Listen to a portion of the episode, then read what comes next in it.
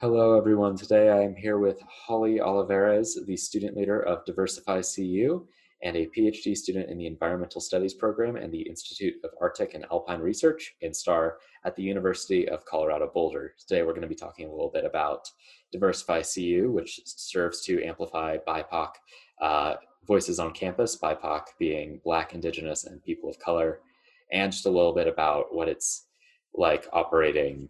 Um, right now on the CU Boulder campus. Uh, so, Holly, thank you for talking to us today. Sure. Thank you for having me. All right. So, this group, of course, was started back in June of 2020 by 10 graduate students following the release of their of the petition to diversify CU Boulder. Um, so, in your experience uh, being a part of this group, um, how has this group grown over the past few months since you originally started? Sure. Well, I, I want to clarify two things. It's um, we call ourselves Diversify CU now, uh, so that there's action in the name, and um, we are we originally were nine graduate students and one postdoc. ah, gotcha. Thank you for the clarification. for that credit. Yeah. so yeah, definitely. Um, yeah, definitely. We so we had some data, and that was that CU Boulder falls in last place in the Pac-12 in terms of racial diversity. And so we had the idea of putting together a petition. So at that time, we didn't have a group name um, or really an identity as a group, um, but more just concerned students and postdoc that felt like we have this data, we should get it out there. So we wrote a petition uh, within several days, and we also knew that it was just a petition, uh, but we thought a petition is a good place to start to get the word out there to other students and other folks at CU Boulder that something is happening. Because by this point, uh, the petition came out June 23rd. So we were at almost a month after George Floyd's murder and really hadn't seen any concrete action other than website statements uh, and maybe some listening sessions that had started. So um, the day that the petition was released, we opened up three social media accounts on Instagram, Twitter, and Facebook so that we could promote the petition. And very quickly, um, it was distributed, and we've got just under 3,000 signatures now. Um, so within a couple of weeks, we realized that this isn't just a problem at the Boulder campus, this is a problem on all of CU's campuses. And so we quickly changed our name from Diversify CU Boulder now to Diversify CU now.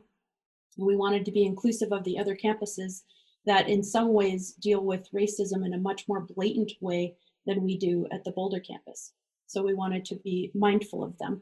Um, so within a couple of weeks of the petition coming out, we had that same group of 10, and I think there were maybe, actually it grew, I want to say 20 or 22 people on an email chain that got quite messy very quickly, and so decided to open up a Slack account for us.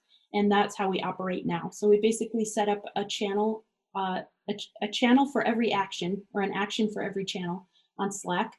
And um, so we have the petition, we have our social media accounts, we now have a, a website.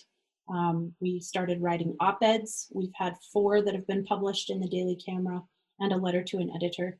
And each of those focuses on different aspects of racism at CU, um, but, but in a different context.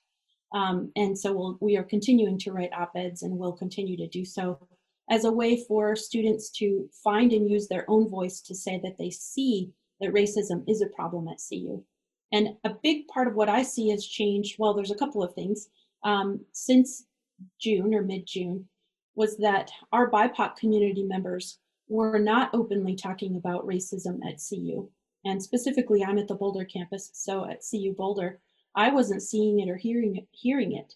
And to me, that's more concerning than anything because it tells me that those of us that have experienced racism at CU Boulder don't feel safe to be talking about it. Uh, there's fear of retaliation or fear of maybe being confrontational or aggressive or whatever you want to name it.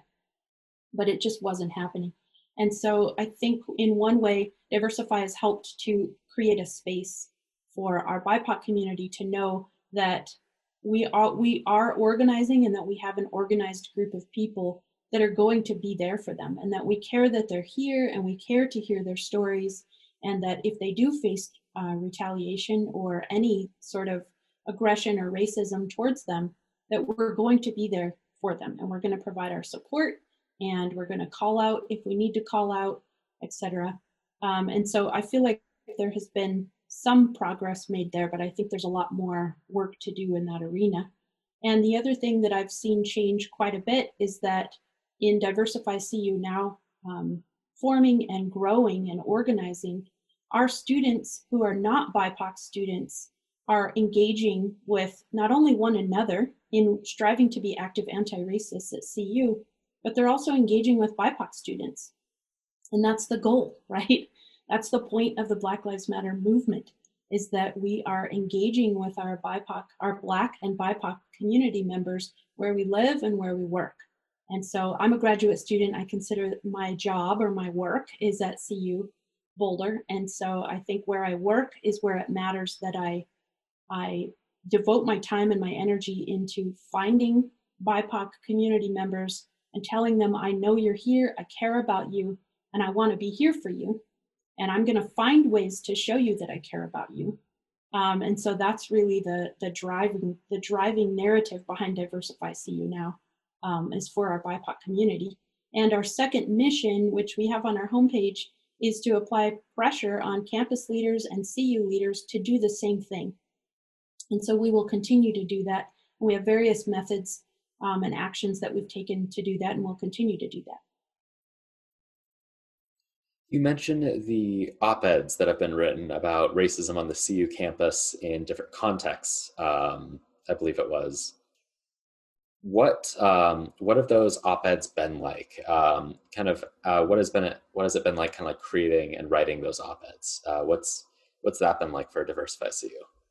Yeah, it's it's been a really interesting process because we've come together as a group to talk about um, different ways that we can find or different ways that we can creatively um, describe what racism looks like at CU Boulder, especially when the authors of the op-eds are not BIPOC students.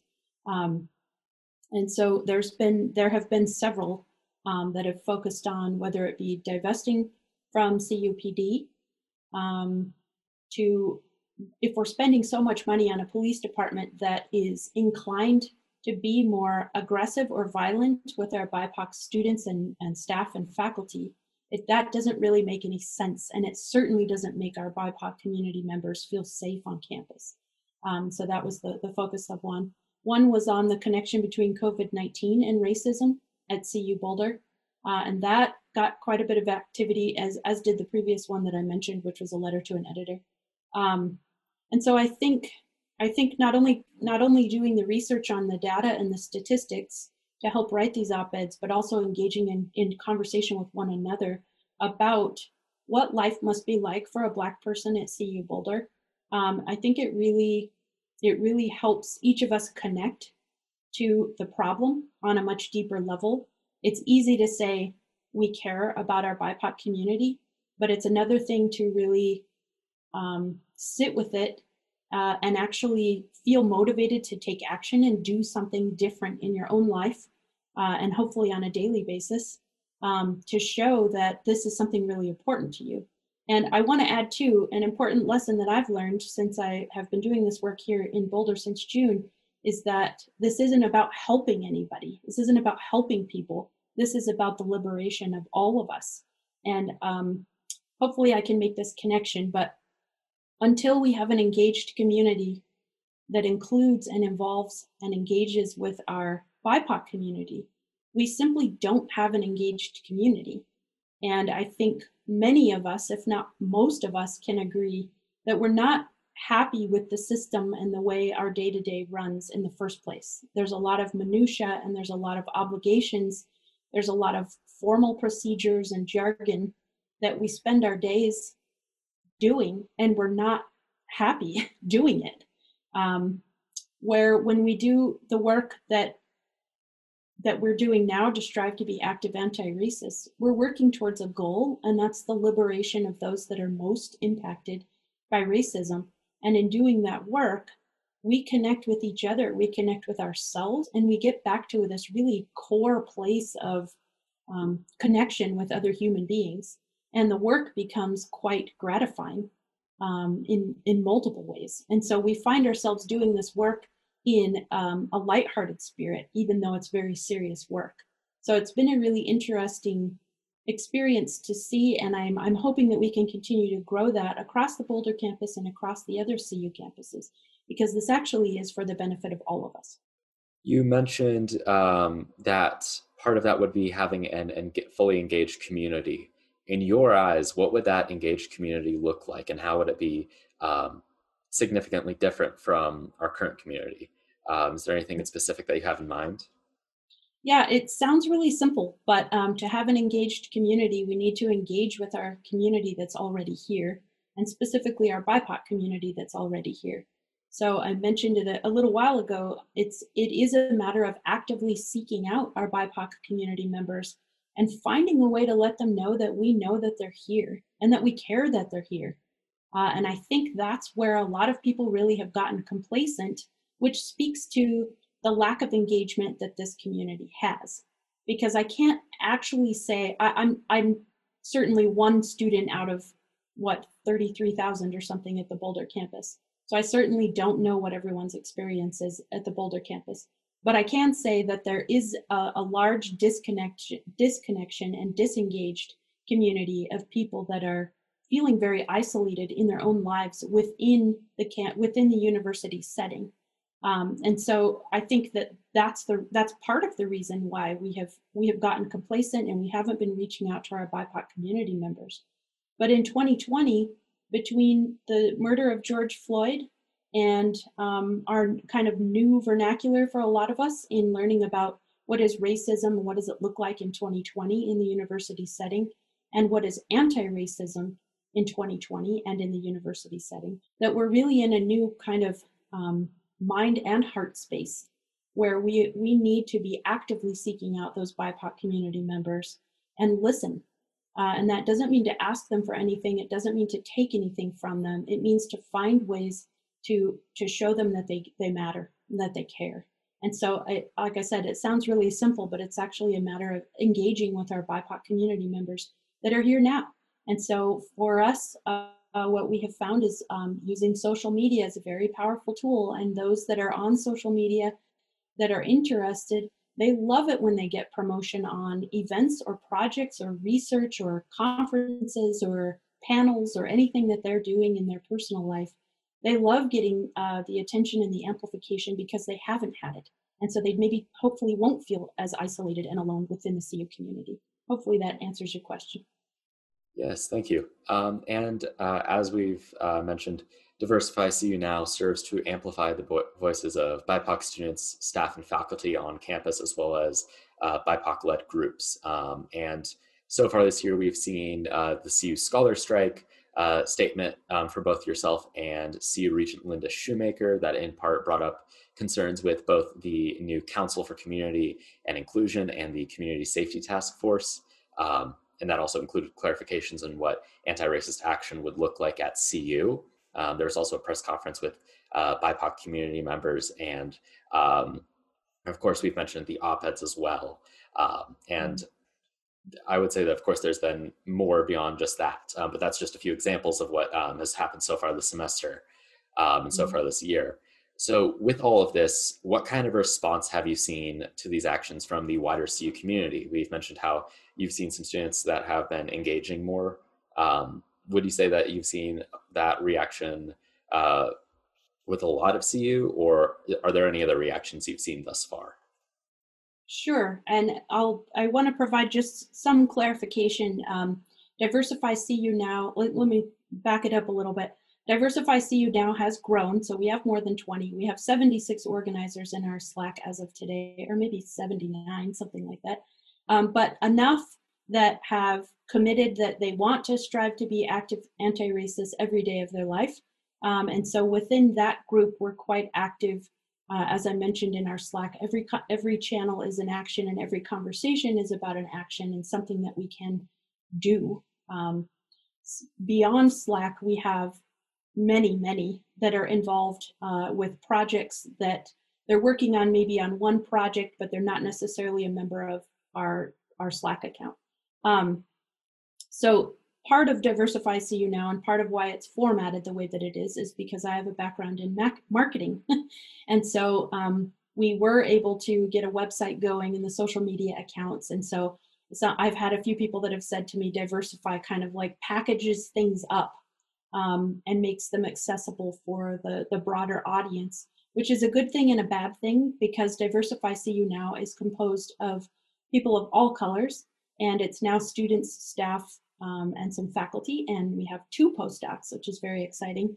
Um, uh, but from there, we've had some confusion from the media and other folks that any and all of the actions at the Boulder campus have come from Diversify, and that's simply not the case.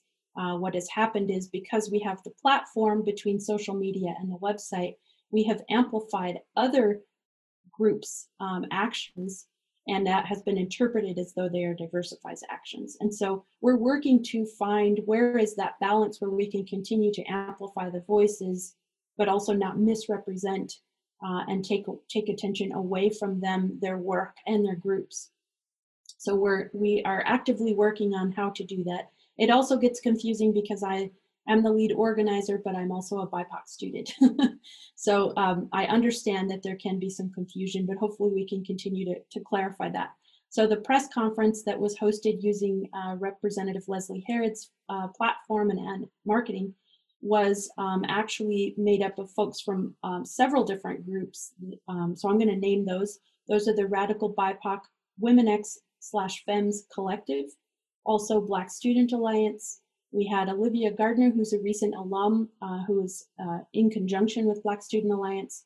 Then we also had the CU Abolition Group and also United Campus Workers, which is the Colorado um, Union. And then I was also present as, uh, and I am with Diversify CU now. So we had folks from many different groups, um, but we did use the Facebook page and the Zoom account of Diversify CU now.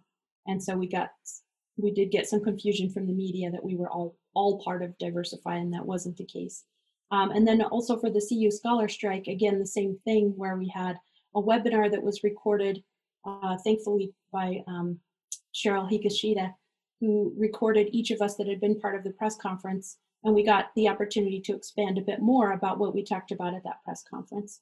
And then also listed a lot of other uh, ways and initiatives to for for people to get involved in as part of the CU Scholar Strike, which was uh, in conjunction with the National Scholar Strike. So um, now I've forgotten your question. no worries, no worries. I appreciate the clarification. I can attest to our listeners that I have made the I I have made the same mistake as um, the considering uh, diversify CU and the conflating them the voices they represent. Um, but thank you for the clarification. Um, Holly. Uh, the question was just what kind of response have you seen from the wider CU uh, community yes. um, uh, as a response to some of these um, some of these events that have occurred? Yeah. Okay. Thank you for that. Um, yeah. So we we are working on providing that clarification, and this group, uh, the the press conference and the webinar group, does now have a name, and it is Divest to Invest Collective, and that's with the number two.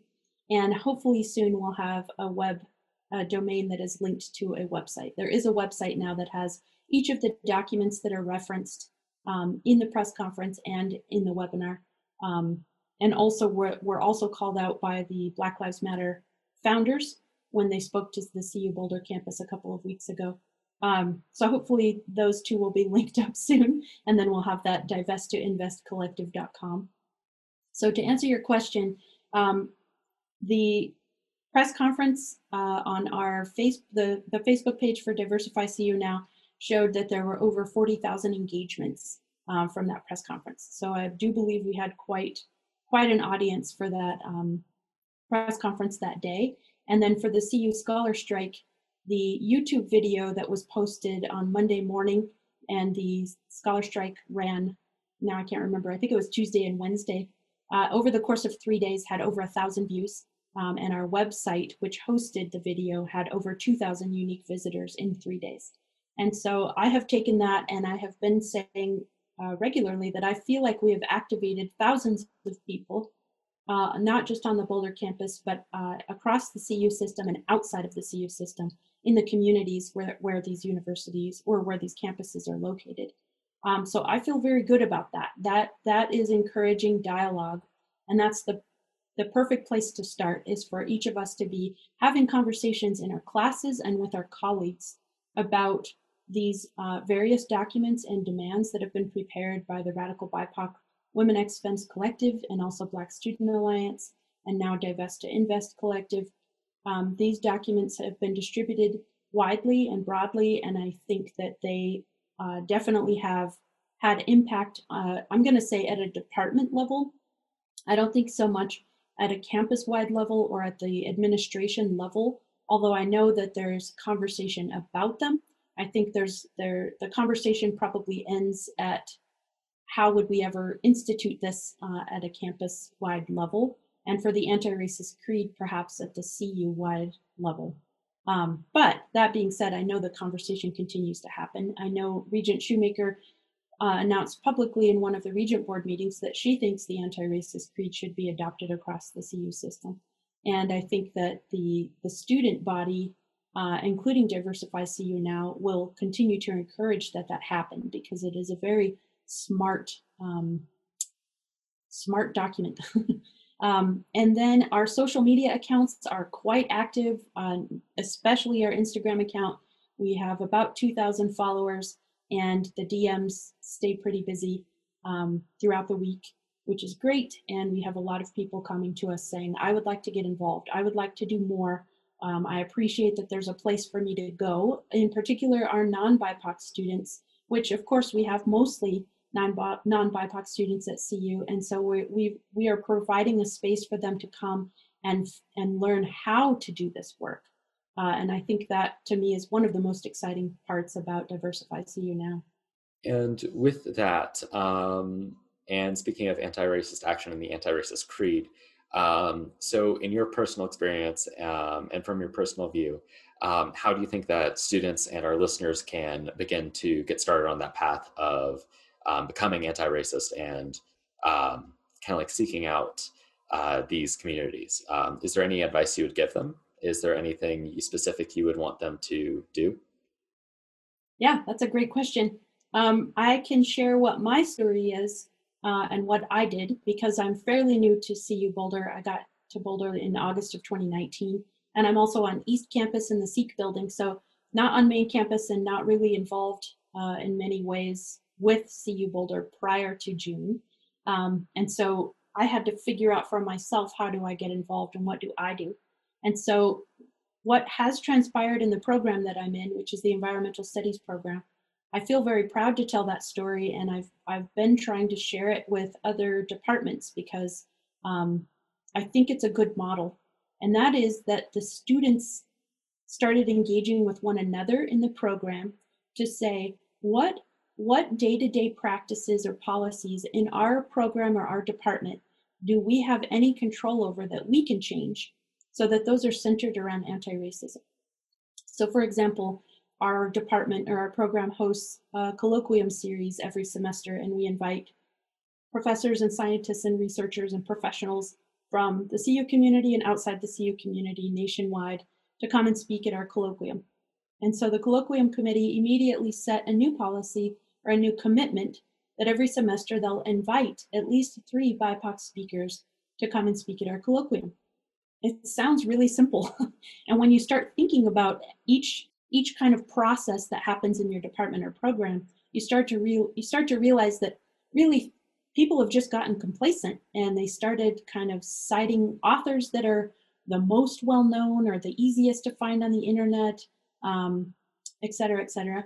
And the same for our syllabi and our classrooms where we're, we're having our students read authors that are most well known or most frequently cited without taking the time to really look and, and update ourselves on who are the new researchers and specifically who are the new BIPOC researchers. And I work in the environmental science world, and so I'm very focused on um, really diversifying the environmental science um, community because it is largely uh, white and largely white men. So the graduate students started engaging with one another. We actually wrote up an action item list for our faculty of a list of things that we think could be done in our program to center ourselves around anti-racism. And while we waited for the faculty to respond to us, we decided to get to work on the items that we could take care of ourselves. A lot of our graduate students are TAs, so they have their own syllabus or syllabi. And um, so we, we took the action item list, we broke it into categories, and we formed five working groups. We got to work, and the working groups started meeting weekly. We all work in the same Google Drive so we can see each other's notes and agendas. And then every two weeks, a point person from each working group comes together and we update each other on our progress. So in about eight to 10 weeks, um, faculty did get back to us about our action item list. But in the meantime, the graduate students had really come together as their own community and we were working together towards a common goal. And we found ourselves more engaged than we had been previously. And also the graduate students were talking with their advisors um, about what they have been, what the work that we've been doing. And the faculty just kept hearing about all of this progress and all of this change. And before you know it, the faculty was saying, how do we get involved? what can we do? And so now what, what has transpired is um, what it looks like for our program is we've opened up our JEDI committee, which is Justice, Equity, Diversity, and Inclusion, to um, everyone in our program. And we're the third largest program at CU Boulder, so that's a large number of people. Uh, but we want to open up that anyone can do this work, not just the several faculty and maybe one or two graduate students that are assigned to the JEDI committee that meets, you know, three to four hours per semester, but actually this becomes part of our, our daily and weekly practice uh, in our in our um, in our job, right, in our position. And so we really have grown. And so the, the short version to what you're asking is, I think choose where you work and go from there. So if you're a student, then get connected with the other students and say, what can we do? There's a lot that we can't because we're students, but there's a lot that we can. And then we're actually, by organizing at a student level, you're actually showing the faculty how to do this work at their level. And that can kind of translate into the faculty level. And if that is successful, the faculty level can translate up to, say, the directorate level. Uh, and then from there, you're at the administrative level. And in the meantime, Diversify and others are still working on talking to campus leaders and CU leaders to also have these kinds of kinds of conversations about what does it look like to make systems change. But hopefully by the time we've convinced them, we've already got each level on their way up to the top that's kind of already bought into this idea that there's something that each of us can do. And so we don't really need to wait for anybody to tell us that something's going to change, we can actually just start changing the things that we can change um, as at each level. Uh, so what would you, so you say that um, they should get started kind of just at um, where they work. Um, do you feel like there's any like? Do you feel like that? What would be a good first step to take to just getting that conversation started, to getting that ball rolling? Is there anything in specific that you think would uh, help, or that um, kind of will get you started off on the right foot? Sure. Well, we were hopeful that the CU Scholar Strike would help with that because it would get different faculty and students talking about what is this CU Scholar Strike, and we provided kind of a menu of items. Um, the the collective provided a menu of items that we put on the Diversify website um, of way, different ways and different initiatives to encourage dialogue amongst one another. Um, and to also show in the classes and get get engaged in dialogue with students. Um, for me and for for several others that I know, it started with a simple email to the grad student body saying, I think we should do something. I don't really want to sit and wait for faculty to, to do something. I think we should do something. Uh, and that can happen on social media, that can happen by email, that can happen if you're if your department or program, the graduate students, if they use Slack, there's many different ways that that conversation can start happening. And like in environmental studies, it started with, and now we've got people from all over uh, the CU system that are part of Diversify CU now. So I think I'm fairly new to CU Boulder. I didn't grow up around academia or the university life, um, and I really didn't know that many people. But I started with a couple of emails. Um, one other thing that I did is I sent an email to every faculty member that I knew and I said, here's a little bit about me. I feel like I can do something in this situation. Will you please forward this email to anyone that's higher up than you? I would like to have Zoom meetings with anyone that will chat with me. And I recognize not everyone is an extrovert and not everyone is a communicator. And so it doesn't come easily for people to send an email like that. But I do know that there have been some students that have emailed at least their faculty as a whole or a couple of faculty members that they trust or they have good communication with to say, uh, I'm very concerned that our program or department hasn't made any changes, um, any significant changes, other than saying that we care. Uh, and I really think that we need to do more than that. I think that that's a great place to start. And would you recommend uh, kind of a similar course of action for those who would want to educate themselves better on BIPOC issues, or it, would you recommend a different different path different path of education um, for that kind of self education? You're saying, can you repeat that? Yeah, sorry about that. Um, would you recommend a similar course of action for those who are looking to um, amplify BIPOC voices or educate themselves on BIPOC issues? Uh, or is there anything you would recommend uh, for those who would like to kind of educate themselves more um, that they you would want them to do differently uh, in the case of kind of just educating themselves? Sure. Yeah. Okay, that's a great question. Um, yeah, I think we each have to do our own personal work around this because we're talking about racism. This is a very deep seated issue in all of us. It's ingrained in all of us. It's been in, it's been in the movies. It's been in the commercials. It's been in the billboards. It's been in the music. Uh, and so it is ingrained in us, and it's going to take the rest of our lives to, to do away with it. And so it is a lot of work and it is hard. Um, and I understand that there are a lot of people that feel like they need to educate themselves before they start taking action so that they can learn what are the proper things to do. And I do not agree with that uh, approach at all. I think that we need both. I think that we have to do our own personal work and we need to take action at the same time.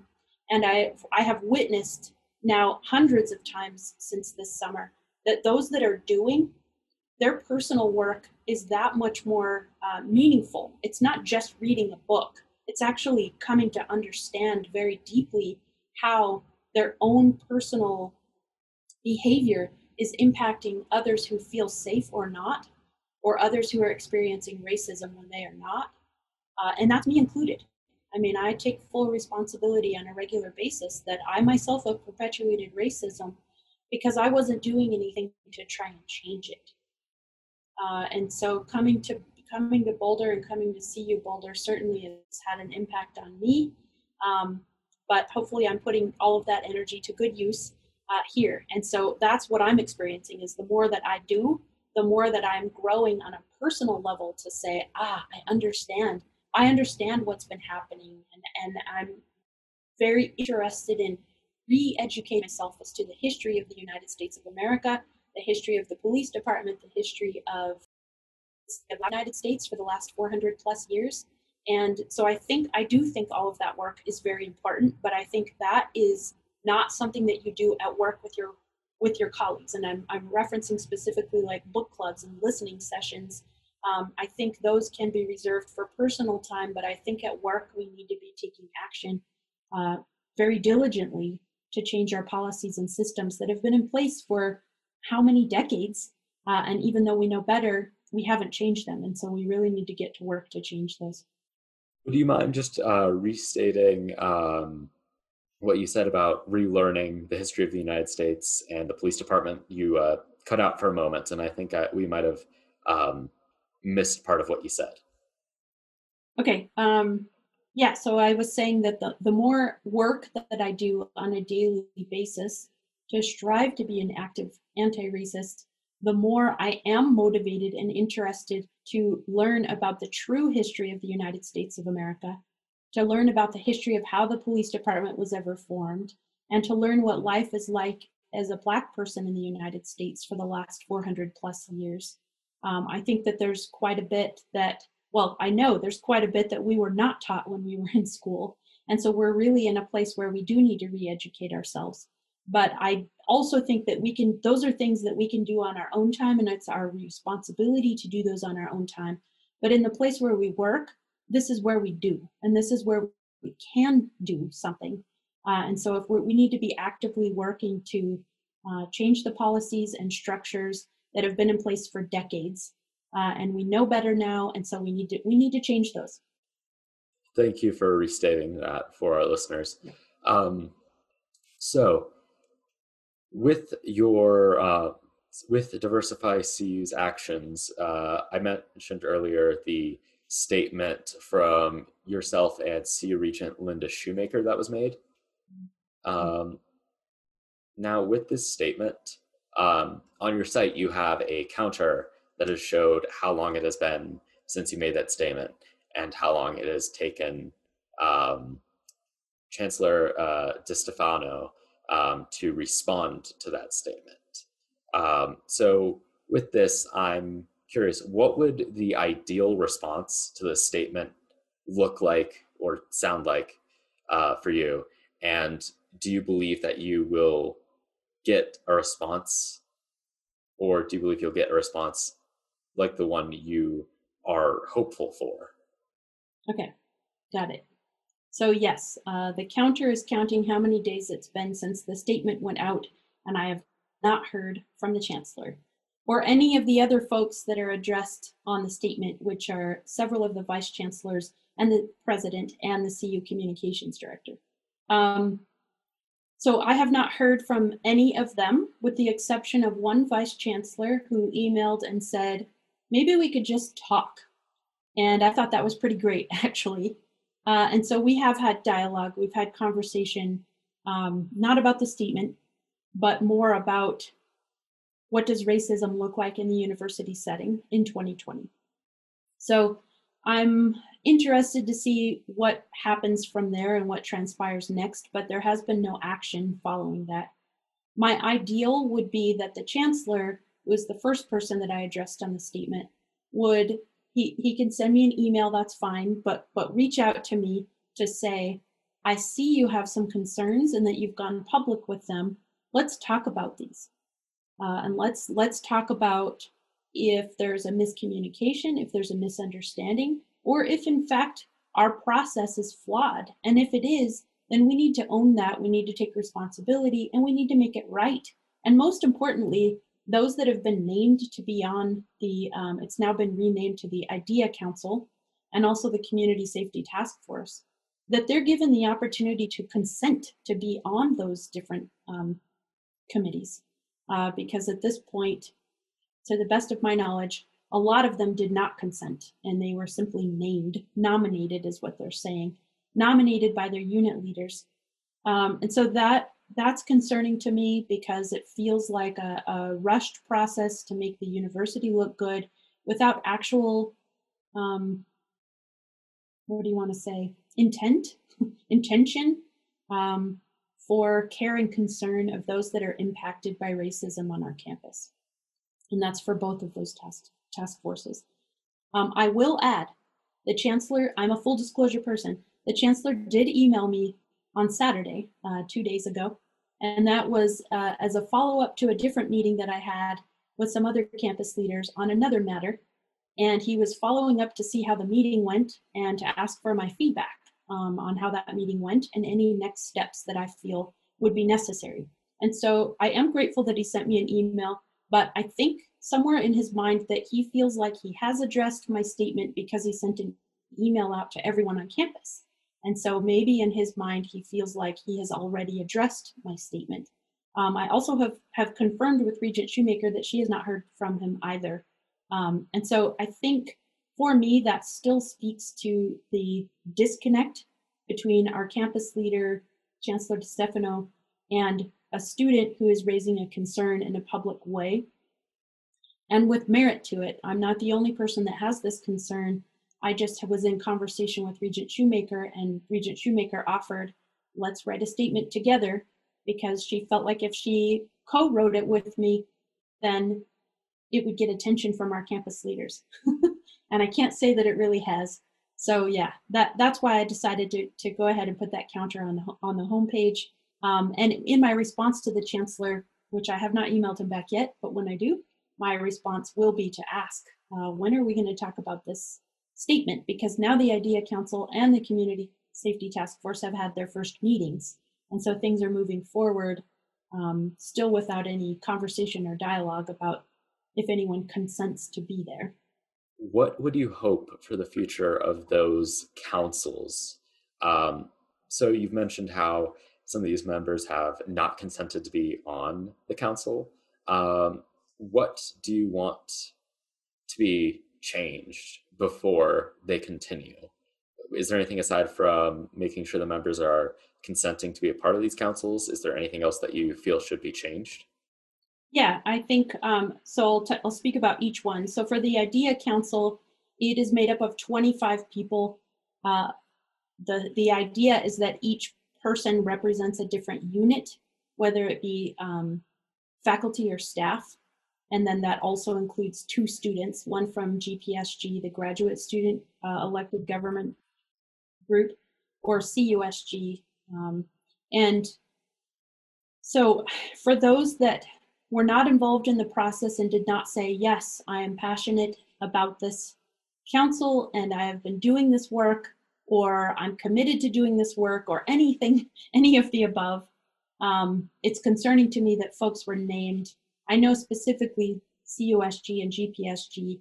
The group was named, but not the student. And then later, an email went out to say oh, who's going to be on this on this um, committee. Uh, and then for specifically the other one is Hillary Potter, who is I hope I get her to- her title right, but I believe she's um, Assistant Vice Chancellor for Inclusive Practices in the College of Arts and Sciences. And Hillary was named on the council without knowing. Um, found herself named on a web page uh, the day after the rest of us had been notified, and that was very disconcerting to her. And she's she has been vocal about that. She has emailed the chancellor about it, and she has given me permission to use her name to talk about it. Um, so I think getting back to your question is for the 25 members that have been named, including the chairs, I think um, a personal commitment to themselves, it doesn't have to be public, um, that either they've been doing this work and it already they already strive to be active anti-racists in their daily life, or that they are committed to doing this work going forward. I do think that the IDEA plan has a lot of merit to it, and I know that a lot of heart and soul went into creating it. It took years and it took even well not even longer but it still took a long time to get implemented and to have a start date and so here we are so i don't want to slow down the process uh, but i do think that it matters who are the people that are actually going to be implementing that plan and making making the the concepts and the strategies of that plan become part of the cu um, daily practice and without that, you have 25 people who are showing up to just another committee meeting with a couple of people who talk every time. And, and I don't know how much, if any, action comes from it. Uh, and so that's the ideal is that actually the idea plan gets implemented, but in a, there's no other way to say it, but like in a heart, in a heart kind of way. I think when we're talking about racism, uh, we're talking about something that's very deeply ingrained in us. And so when we're, we're, when we're doing work to try and eradicate racism especially where we, we work we have to talk about feelings. Um, and we have been living in a culture in the united states where people just don't do that. And so there's some big changes that are coming our way that we need to be engaging in some real talk. And when you get into some of these more formal committees there's just not the space created for that and so i'm i'm hopeful that that the chairs and several others that are on the council will work to create that space. But if people weren't even given the opportunity to consent to be on the council, then I think we could run into some challenges of folks that maybe don't even want to be there, let alone is it a priority in their in their daily practice. And for the community safety task force, again, there were people named that found out after the fact or were asked the next day after the after the email went out with the announcement to all of us on campus.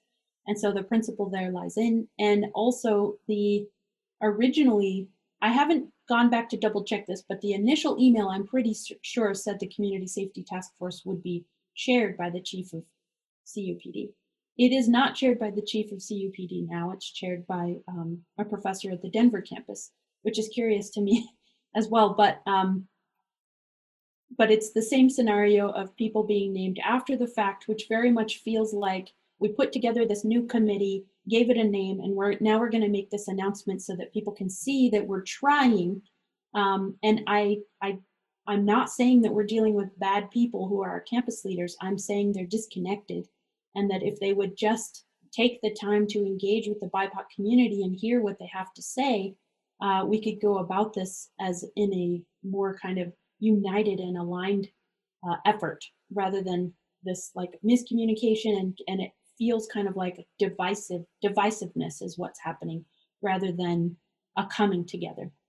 So, in light of these events, and as we move into the fall semester, um, does Diversify CU or do any of the groups that you have been working with, are there any future plans for action to be taken or any other um, events such as um, the press conference that you have had uh, for BIPOC Voices? Is there anything um, coming up or kind of that you have that you're planning for the rest of this semester?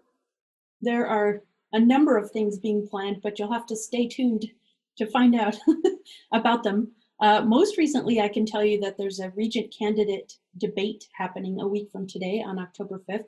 I'm sorry if that if I just dated our interview, but um, Diversify CU now is going to host a watch party, and we've hosted a watch party once before during a regent uh, joint committee meeting, and that proved to be very fruitful. Uh, the part that I really like about watch parties is it provides not only opportunity for people to get engaged with one another, but also to to um, have some education about how does the CU hierarchy work.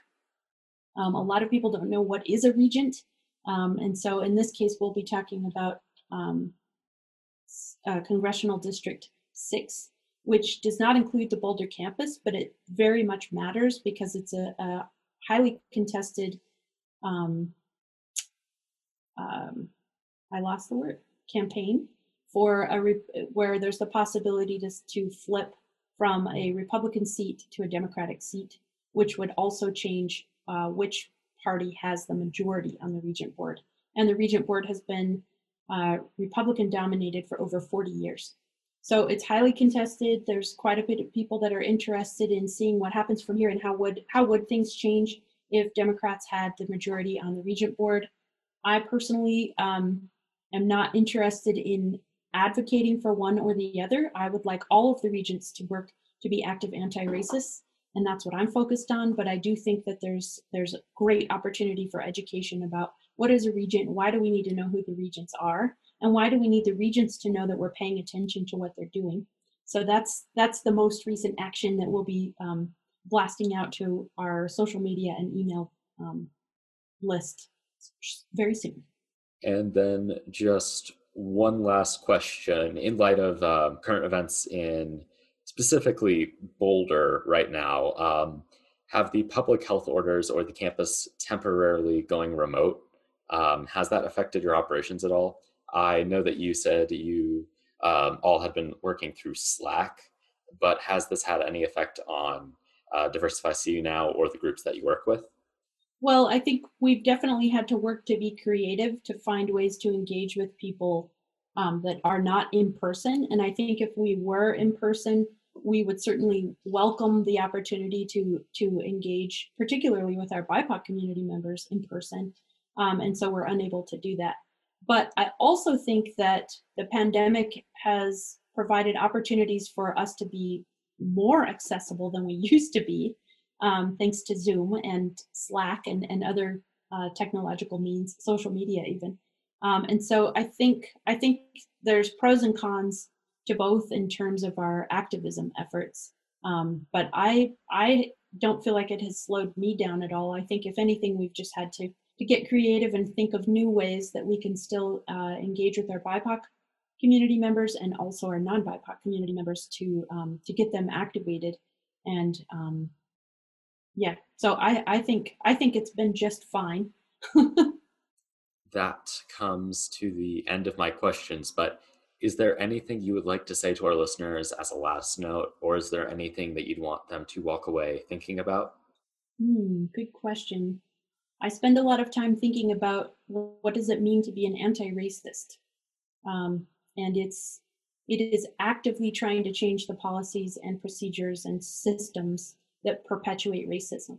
So I'm not focused on finding who are the who are the blatant racists and let's shame them. That I have zero interest in that to be perfectly honest. I want to find the policies, procedures, and systems that perpetuate racism without us even trying. We just show up for work or for school, and if we're not actively trying to change it, we're perpetuating racism because those those policies and procedures were written with an intention um, to keep those in power in power. And now we live in a different a different world, a different system, and especially us as students, we are not focused on how much power can we have. That's just not the it's just not the mindset anymore in my opinion. And so um, so we need to be working to actively change those. And what that looks like for you in your day-to-day life i'm sure is different for me in my day-to-day life. I know i've heard in environmental studies that um, the graduate students do have a little bit more control over changing things like the colloquium committee and things like and changing syllabus or syllabi for um, those that ta where other programs, the graduate students are not involved in any of the faculty committees and they really don't have any authority over any of these things. And so it's going to look a little bit different for each group. Um, but if you need help and you need suggestions, start on our website for diversifycunow.com. We are definitely working diligently to build um, a section of our website for each campus, but we're starting with the Boulder campus to list anti-racism initiatives that are happening in departments and programs across the Boulder campus. Those can give you ideas. They're also going to be in a format that you can share. So you could share them with your classmates or colleagues or your faculty uh, in your program. And so just do what you can to keep that conversation going and try and keep it consistent. If the faculty knows that the students are talking to each other and they want to see change in this area, then they're going to start doing something about it. They move at a slower pace than the students, um, but that's why in ENVS, the students just started doing what we could. And certainly there's always something that you can do, even if as a group you decide, okay, well, we're going to focus on supporting. Um, there's a new CU Boulder BIPOC student coalition that's just forming. And so, how can our program of students amplify what the coalition is doing, that sort of thing. So there's always something that you can do. So try and find what those things are. And, and if you need help or suggestions, reach out to Diversify. We've got lots and lots of organizers that would be more than happy to chat about different things that we've heard from other programs and departments, or maybe come up with something new for your program. Holly Olivarez, thank you for sitting down to talk with us today. You're welcome. Thanks, John.